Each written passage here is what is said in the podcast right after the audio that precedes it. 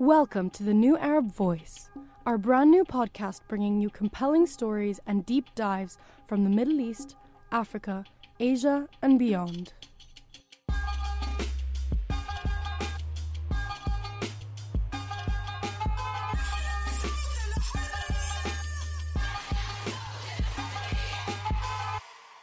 I'm Gaia Caramazza. Our story this week is about Malaysia's dark little secret the little known religious police whose growing power is threatening the nation's liberal and moderate reputation.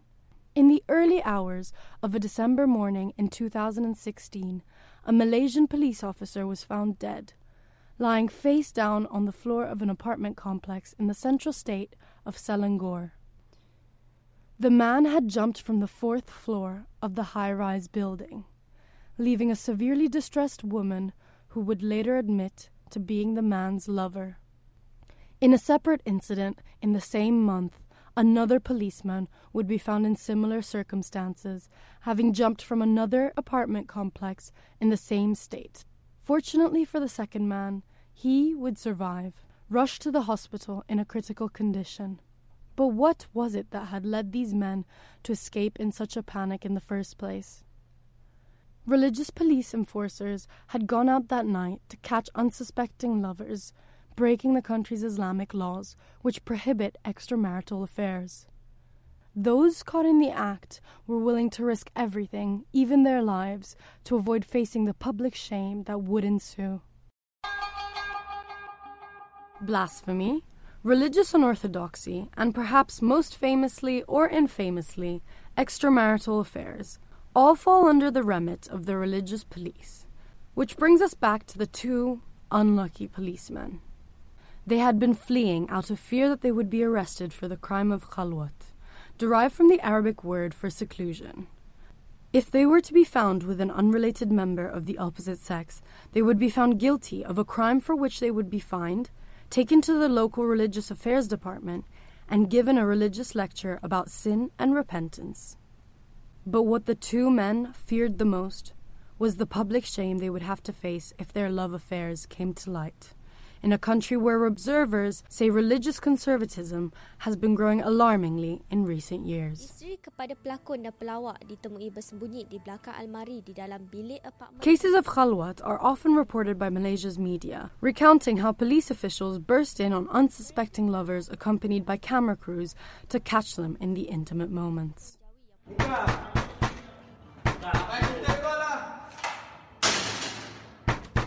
The scandalous footage and images are sensationally splashed across tabloids and other media platforms, a stark warning for others not to engage in so called immoral activity.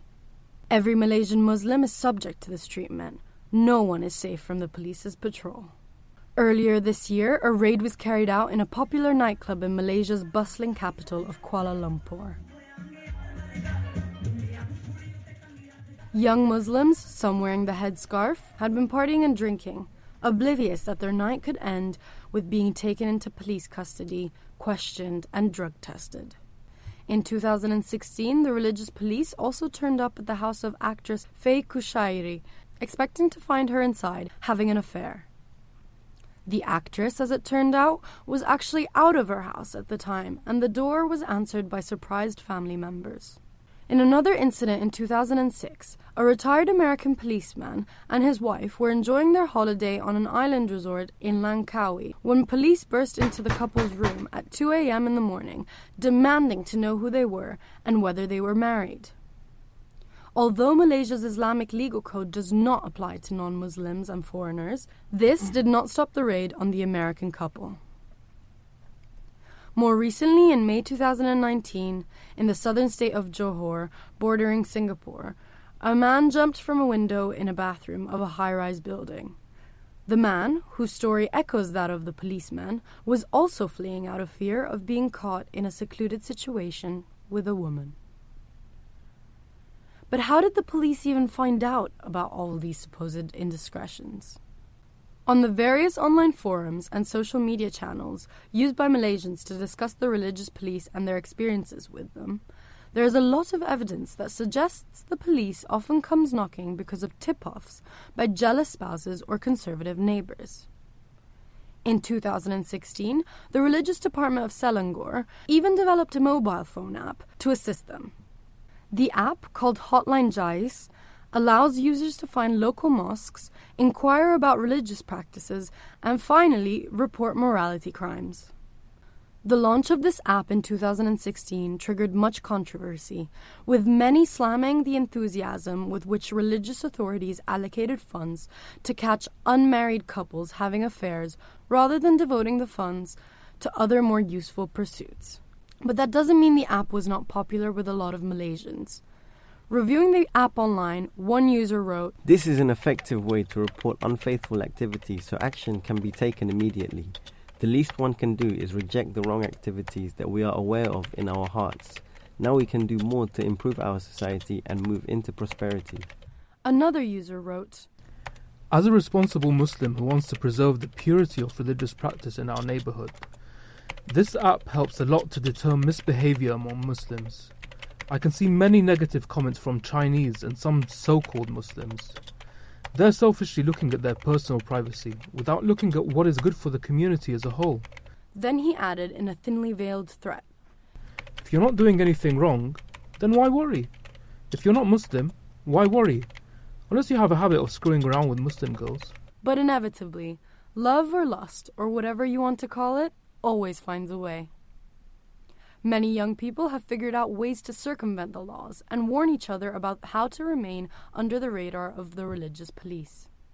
Lowyat, a forum frequented by Malaysian men, is full of postings by users sharing tips on how to book safe hotels and places to escape with their partners.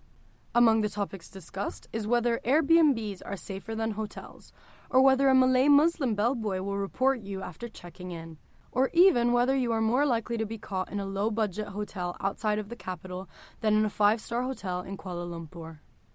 Online forums are also packed with cautionary tales of people who say they have been caught by the religious police.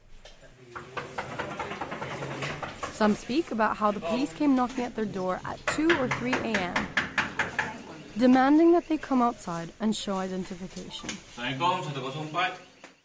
Others say that after being caught, and taken to the local religious department, they can get out of trouble by offering a bribe of around 4,000 Malaysian ringgit, roughly 800 American dollars.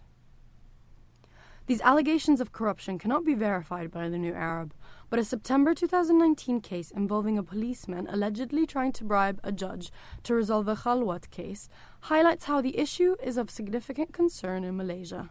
The judge was said to have taken a sum of 4,000 Malaysian ringgit, the same figure suggested by the savvy forum users.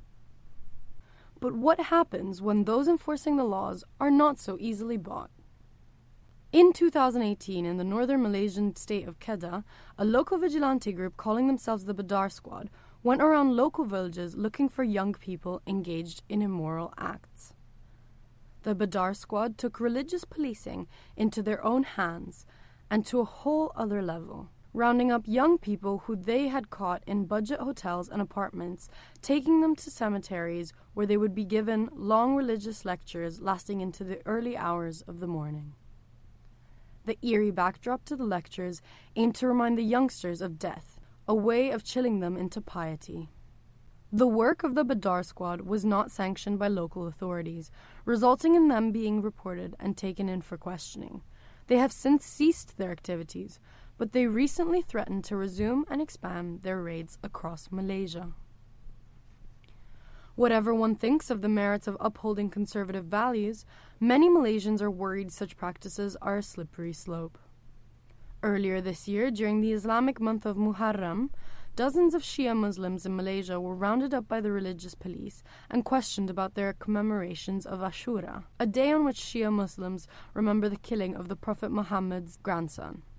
Rights groups in Malaysia spoke out against the arrest, saying that Malaysia's constitution enshrines Islam as the official state religion, but doesn't specify a sect. Malaysia's religious police activities seem to be much more insidious than catching young people with their pants down in budget hotels.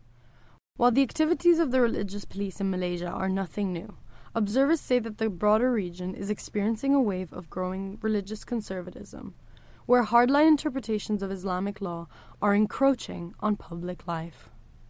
Some worry that this will harm Southeast Asia's traditionally tolerant brand of Islam. Thanks for listening to the New Arab Voice. This story was reported by Taufiq Wan and produced by myself, Gaia Caramazza. Follow us on social media or visit our website, thenewarab.co.uk, to read the story in full.